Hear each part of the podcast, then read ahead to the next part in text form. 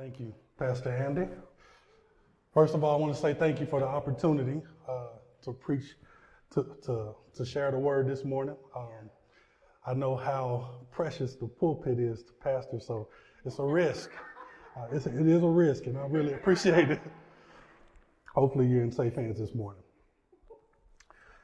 Um, let's just dive straight into it. If you got your Bible, you can turn to Matthew chapter 21. And we're going to read verses 1 through 11. We'll read, and then I'll pray and we'll dive straight into it. Verse 1, it says, When they approached Jerusalem and came to Bethphage at the Mount of Olives, Jesus then sent two disciples, telling them to go into the village ahead of you at once you will find a donkey tied there with her colt. Untie them and bring them to me. If anyone says anything to you, say that the Lord needs them, and he will send them at once. Verse 4 This took place so that, the, so that what was spoken through the prophet might be fulfilled. Tells daughter Zion, See, your king, your king is coming to you, gentle and mounted on a donkey and on a colt the foal of a donkey. The disciples went and did just as Jesus directed them. They brought the donkey and the colt. Then they laid their clothes on them and he sat on them. A very large crowd spread their clothes on the road. Others were cutting branches from the trees and spreading them on the road. Then the crowds who went ahead of him and those who followed shouted, Hosanna to the Son of David. Blessed is he who comes in the name of the Lord. Hosanna in the highest heaven. And when he entered Jerusalem, the whole city was in an uproar, saying, Who is this? The crowds were saying, This is the prophet Jesus from Nazareth in Galilee. I've titled my thoughts this morning, The King is Coming. Let's pray. God, thank you so much for who you are. You are the reason why we're here, Lord, and I pray God, for each and every person in here, including myself, to receive from you. And Lord, I pray that you will pour out your spirit on us, God, and I pray that you'll encourage us and meet us exactly where we're at. In Jesus' name I pray. Amen. Amen. The year is 1838 when Queen Victoria participates in one of the strangest and most popular coronations the world has ever seen. Many historians have written about this coronation, and all of them conclude to this. All of them come to the same conclusion, and that is this Queen Victoria's coronation was one that was under prepared and under rehearsed. And as a result, it was a complete debacle. The parade lasted over five hours. That's long. And the king and the key players had no idea of how things were supposed to go. And during the ceremony itself, watch it, an elderly peer fell down the steps on his way to pay homage to the queen. It's tragic. And to make matters worse, the coronation ring was forcefully shoved on the queen's finger, causing her severe pain. But it gets worse. Apparently, at some point during the ceremony, Queen Victoria was instructed by the bishop that the, that the ceremony and the parade was over only to find out that he was wrong and had to go back and bring the queen to finish the coronation. Needless to say, this was the talk of the town. A complete debacle of a coronation, and yet Queen Victoria penned that this still was the proudest day of her life. Or how about July of 1821, when King George IV locked out the Queen during his coronation? Apparently, they never liked each other. And so they had some tension at the beginning of their marriage. She ended up going somewhere else, and the coronation was approaching. He said, Stay there. She said, No, I'm coming. That's my right. Only to find out that he had orchestrated a way to keep her barred from entering in into the coronation. There's been all kinds of strange parades that took place. I share these stories this morning because in this text we come across one of the strangest and yet the most important coronation that the world has ever witnessed. It's the most important because Jesus is essentially, this is his coming out party. He's telling everybody that, listen, I am the king. I'm the one that Zechariah was talking about in chapter 9, verse 9. And it's interesting and incredible all at the same time because if you read the Gospels, here's what you find out is that Jesus was always trying to conceal his true identity. He would work a miracle and he said, Hey, don't tell anybody what just took place or don't tell nobody who I am. Why? Because he did not want people to force him to be the king. He knew that that was going to be the byproduct of it, but it was not the right time. And in this text, now is the time that he is going to reveal to everybody that he showed enough is the king. However, it's a strange text as well because the proclamation as being the king does not match the picture of the text. In other words, there's no glitz, there's no glamour, there's no bells, there's no whistles. Typically, typically in these coronations, you got your queen, you got your prince, you got your princess, you, you, you got your, you got your, your ushers, you got all of these important people surrounding you. But in this text, you don't see none of that. Instead, you see a meek and gentle king riding on the back of a donkey. And so it's this dichotomy that we're building, that we're, that we're wrestling with this morning, that we serve a king who both has supreme authority and humility all wrapped up in one. And that brings me to my first observation. Jesus in this text reveals to us that he is a king who has supernatural authority. In other words, the authority that Jesus is walking in it's not one that you and I can give him. It's not one that the scribes and the Pharisees can give him. It's not one that people can vote in, but the authority that Jesus is walking in, it exists because of who he is.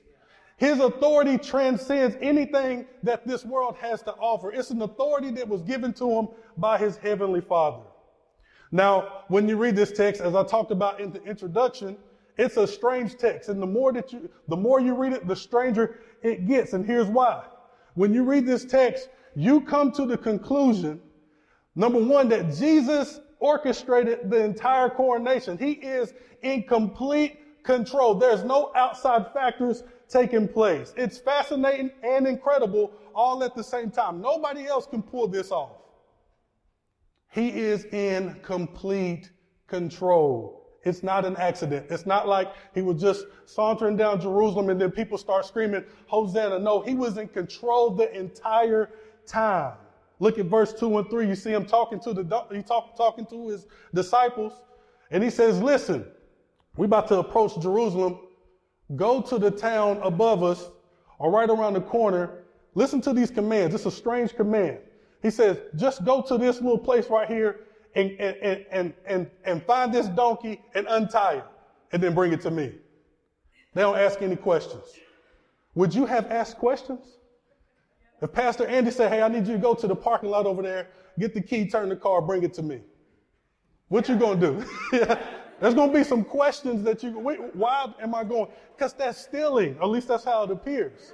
And so he's, a, he, he's exercising his authority. Just do what I tell you to do. And watch this. He says, if anyone, not just, if, anyone comes and talk to you, that means it doesn't matter who it is. If anyone comes and asks you, what the heck are you doing? Just tell them, watch it, the Lord needs use of it. He's starting to openly tell people who he is, and he's walking in this authority. In addition to that, Pastor, one of my favorite pastors that I listen to, his name is Pastor Ralph West down in Houston, and, and he highlighted this for me. Now, when you read the, all the accounts of the triumphant entry, here's what you find. You, you find little, uh, little nuggets that add to the story, if you will. And, and this donkey, this colt that Jesus was going to ride was, was a virgin donkey, meaning it has never been ridden before. And so Pastor Ralph West says anybody who knows anything about animals know that if you just get on a, a, a horse or a donkey that's never been ridden before, you might have some problems. They might not know where to go. It might be chaotic, but because it is the king sitting on top of this donkey, it's in full control. He's in control of everything. In John 12, it talks about how Jesus, even the buzz, his name is buzzing at this point because he had worked some amazing miracle, one that you and I would never be able to do. He resurrected Lazarus from the dead. He had been in the tomb for four days and he called him up out of the tomb. Now everybody's trying to figure out who is this Jesus guy? He set up everything. He is exercising complete control and authority in this text. Authority is the power to give orders, make decisions, or enforce obedience. All of that's taking place in this text. One of the clearest pictures I can give you this morning, I believe every person in here has played one of three of these roles, is the difference between a substitute teacher, the authority of a, of a substitute teacher, and the authority of a regular teacher. I played all three roles. I know it's a real thing. I'm going to use myself as a student, though. Because listen to me, and, and we got some, some, some young students in here. When, when I saw that my main teacher is not going to walk through those doors in high school, I, would, I wouldn't even have to turn my head. I would just kind of look to the side to my friend, give a little smirk, because we know it's about to go down. we finna have a blast today. She better have a backbone. She better exercise some kind of authority because I'm going to test her every single time I get a chance. And the more I see that she ain't got no authority, the worse it's going to get for her. And I believe every person in here has experienced that. If not, that's great for you. Or not great because you didn't get to have fun. But if it got out of control, like I might just ball up a, a, a, paper, some homework, and humming at the back of my head, my friend's head, just to, just because we're just wilding out. There's no authority in the classroom at all. But let a principal walk in, and watch how fast I sit down and pick up a pencil and act like I'm doing some work. What is that? That's authority. Here's my argument. The authority that Jesus is revealing in this text, it's not bad news for us but it's good news for those who are in Christ. You see, society, especially the time that we live in now, they don't want anybody telling them what to do. And they live under this illusion that, that they don't have something functioning as a king over their life. Here is the truth, whether we want to admit it or not. If Jesus is not ruling your life, something or someone is ruling your life. C.S. Lewis says, C.S. Lewis says it this way. He says he does believe in democracy because we all are sinners. It's a funny way to look at it. But he continues and concludes with this quote. He says that we, we are all made to be ruled. He says if we don't acknowledge that Jesus is king, someone or something will take that role in our life. And ultimately that will lead to enslavement. See, see, in Christ, here's my argument why we should submit to Jesus as king. In, in Christ, we have a king who who sacrificed for sacrificed his entire life so that we can enter into a relationship with him. Any other idol that's competing for the throne of your heart will, will make you sacrifice for will make you sacrifice in order to attain what it is that's ruling your heart.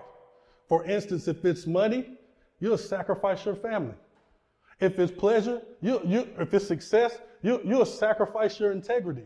See, any king outside of Jesus Christ leads to slavery. You do have a king. The question is, who is at the throne of your heart? And this text is arguing to us this morning that Jesus is the safe king, the, the king who has all authority, but yet he walks in humility as well. And so and so we should trust him. So and so we should rely on him. And so we we should obey him willingly because he is the king who will take care of us. Amen. Amen. My second observation from this text is this. In this text, we can see who has access to this king. Pay attention to those who are closest to him in this text. We touched on this in the introduction. Pay attention with the understanding that he's revealing to the world that he is a king. Typically, you got, in this text, you don't see any prince, you don't see any queen, you, you don't see any princess, you, you don't see anybody important in this text. All you see are those who were called by Christ to walk with him. You see his disciples, and that is the people who have access to this king. That's good news for all of us this morning. In this text, we see regular men and women of low status having complete access to the king of the universe. It is the fishermen who caught the attention of our Lord and Savior. It is the fishermen who caught the attention of our king. And for those of us in Christ, what that means is that we don't get our value it doesn't come from, from what we do. But rather, we are anchored in the fact that we are sons and daughters of Christ. No matter what our vocation is this morning, no external factors can prevent us from approaching his throne of grace with boldness and confidence in our time of need. This is the type of kingdom that we are a part of. As I stated early, earlier, typically access to a king uh, means that you are someone important, someone of significance. You, it, it's only reserved for those who are, or who are elite in this lifetime. You don't believe me? Take your tail up to Washington, D.C., and just try to go into the White House with no kind of appointment. Go walk up into the door and see how that works out for you. You're going to find yourself in a heap of trouble. Why? Because you're not that important, and neither am I. You can't just walk up on the president because you don't have that type of access. I work for FCA. This is this is low level access. This is nothing important at all, but it helps me illustrate my point nonetheless. I work I work for FCA part time, and and they gave me like a little card, and that card gives me access to all of the any kind of sport game taking place of all of Cobb County, and so I can walk in there and say, hey. I'm connected to FCA. I work there. Here's my card. I don't have to pay anything. It's beautiful to me. I love it because I enjoy sports. That's what access means. Access means you have permission or liberty to approach or communicate to a specific person or in a specific place. Here's what we know. If you have access to someone, that means you're important to them. My wife, my kids, your wife, your kids, your husband, your friends, those who are closest to you, they always have access to you no matter how high you go up in this world. President Joe Biden, his, his, his family, his wife, his children, they can run up to the White House right now. They might, they might tell them to hold off, but they're not going, getting thrown in jail or anything like that because they have access to the president. They are important to him. Here's my point. In Christ, we always have access to the King. We, we have access to his unconditional love. We have access to his unlimited power. We have access to his wisdom. That's James chapter 1. He tells us, Come and pull on my wisdom. We have access to his forgiveness. We have access to his grace. The scripture says that those who are in Christ, he says that we are blessed with every spiritual blessing. We have access to the king. We don't have to beg for these things. We don't have to set up an appointment for these things. No, we can approach his throne at any time, any day, for any reason, because we are his and he is ours. He loves us. He cares for us. And we need to spend time fellowshipping with our King. We need to take advantage of the, the access that we had to the King of Kings and the Lord of Lords. We need to spend time with God when things are up, and we need to spend time with God when things are down. We need to be honest with the Lord. We need to share our mess with the Lord. If you're angry with the Lord, you need to say, God, I'm angry at you. I don't know why this is taking place in my life. That is always available to us. Scripture says, Cast your cares on the Lord, for he cares for you. we would be remiss not to take advantage of the access that Jesus has provided for us on the cross. We can communicate and fellowship with this King. The third observation is this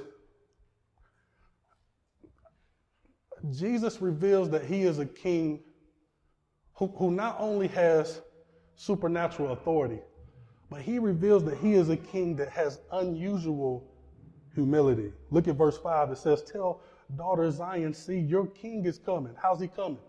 Gentle and mounted on a donkey. You see, the expectation for the Messiah was one that was going to be coming with military force.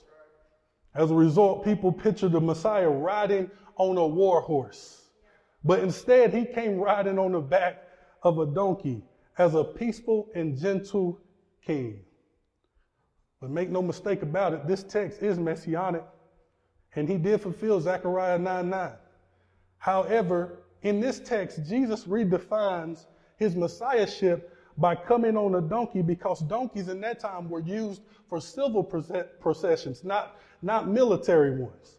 Therefore, this triumphant entry is not triumphant for the Jews in what they had in their mind, but rather it is Jerusalem's reception of a meek and humble king.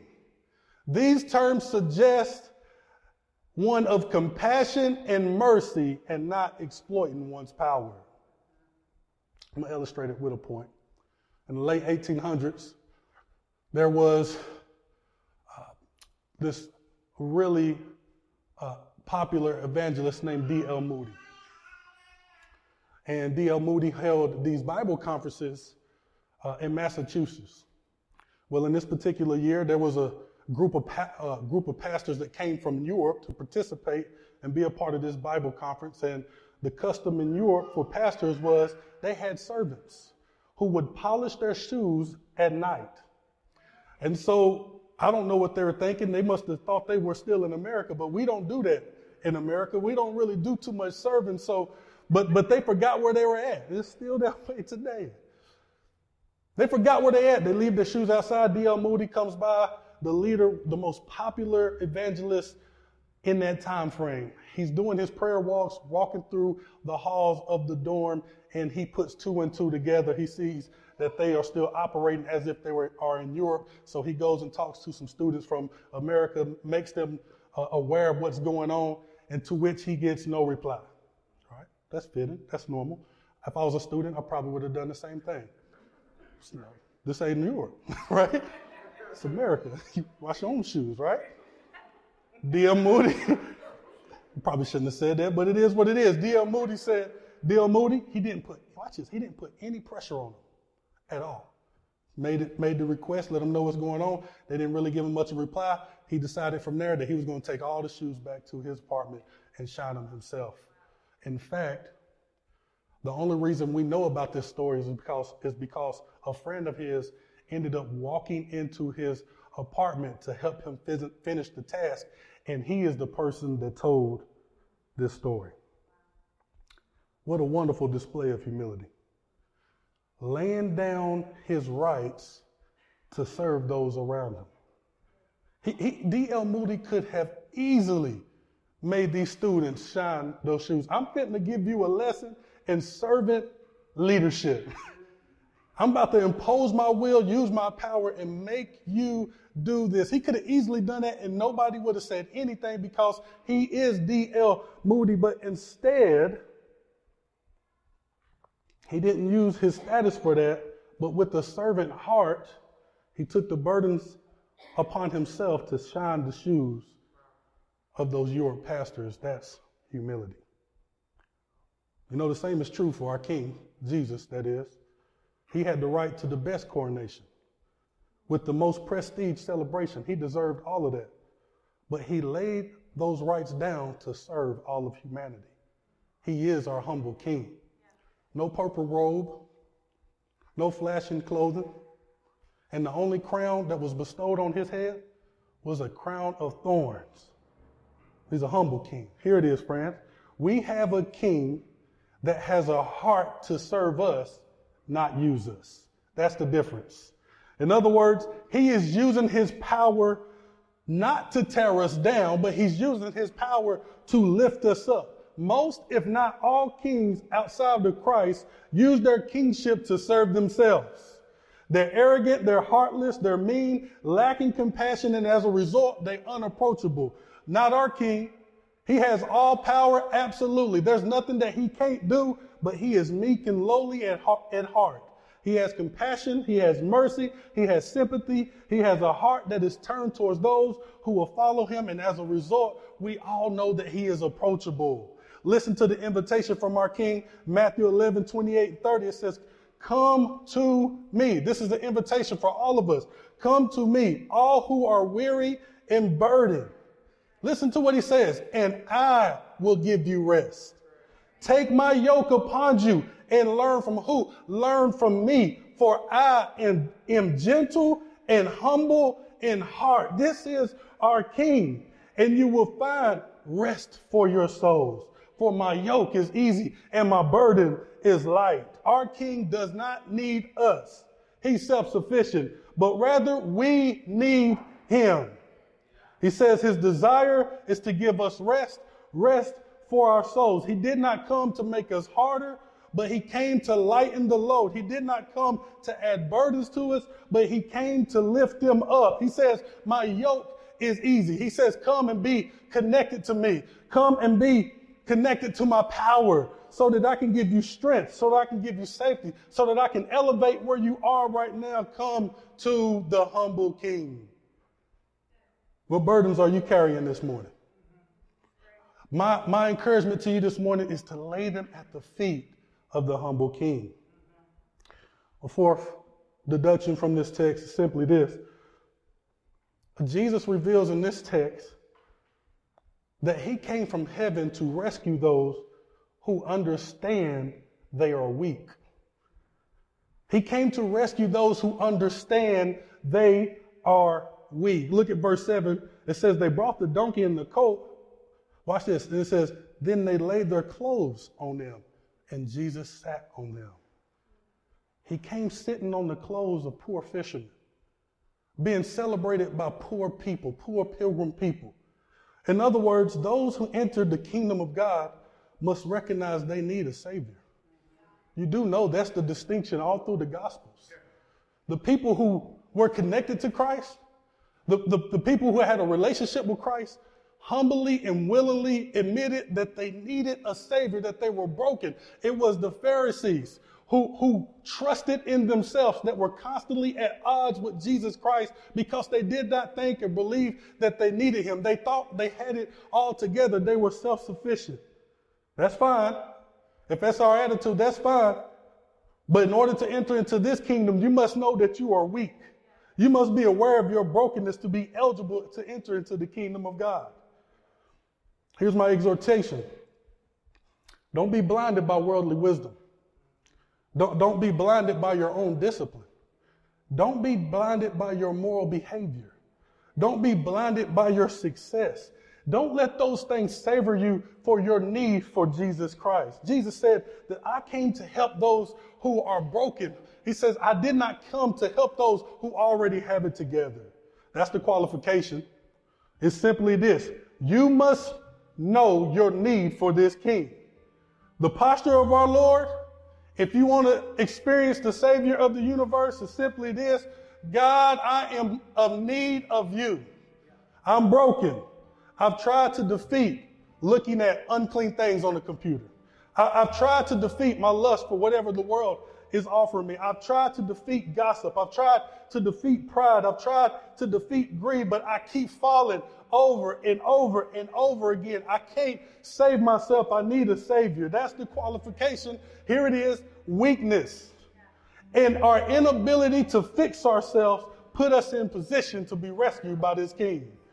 Anytime you go to a pool, a public pool that is, you see two things. You see water, and then you see a, a lifeguard. And the lifeguard, they, they exist for one thing to to prevent people from drowning. And if you ever seen someone fighting for your life, then, then you would know that nobody's trying to be cool at that moment. Nobody is trying to be cool and laid back. No, they're fighting for their life. Death, life is on the line. They're, they're desperate. I need somebody. They're splashing the water. I need somebody to come rescue me. And then they need somebody who is stronger than them to come pull them out of that situation. That's what Jesus is trying to get across to us this morning. Spiritually speaking, we cannot save ourselves. We're broken. We can't fix ourselves. We need a Savior. His arm is not too short to save. That's what the scripture says. But the irony of that story is the person who's not drowning, they don't need the lifeguard. And many times we don't recognize spiritually we're drowning. Therefore, our posture is not in the right place to receive grace from our King. Here's my last point, and I'm in my seat. Jesus reveals in this text that he came to deliver us from eternal consequences, not temporal discomfort. The word Hosanna means to save now. As we talked about earlier, the expectation for the Messiah amongst the Jews for sure was that, that this Messiah was going to come and to deliver them from the oppressive rule of the Roman Empire.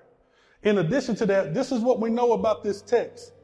Every person that was screaming out and yelling out Hosanna did not love Jesus for the sake of Jesus.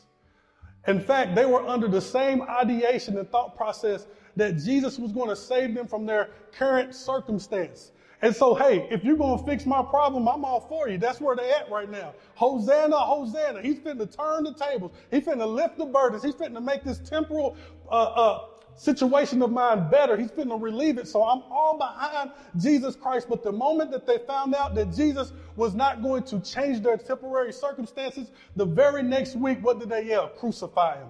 Crucify him. This is a classic misunderstanding of missing the big picture. Having a, a myopic view of what you want now at the expense of fixing the deeper root. God always deals with the root of the issue, not the fruit of the issue. And before we judge them, how many stories are we aware of?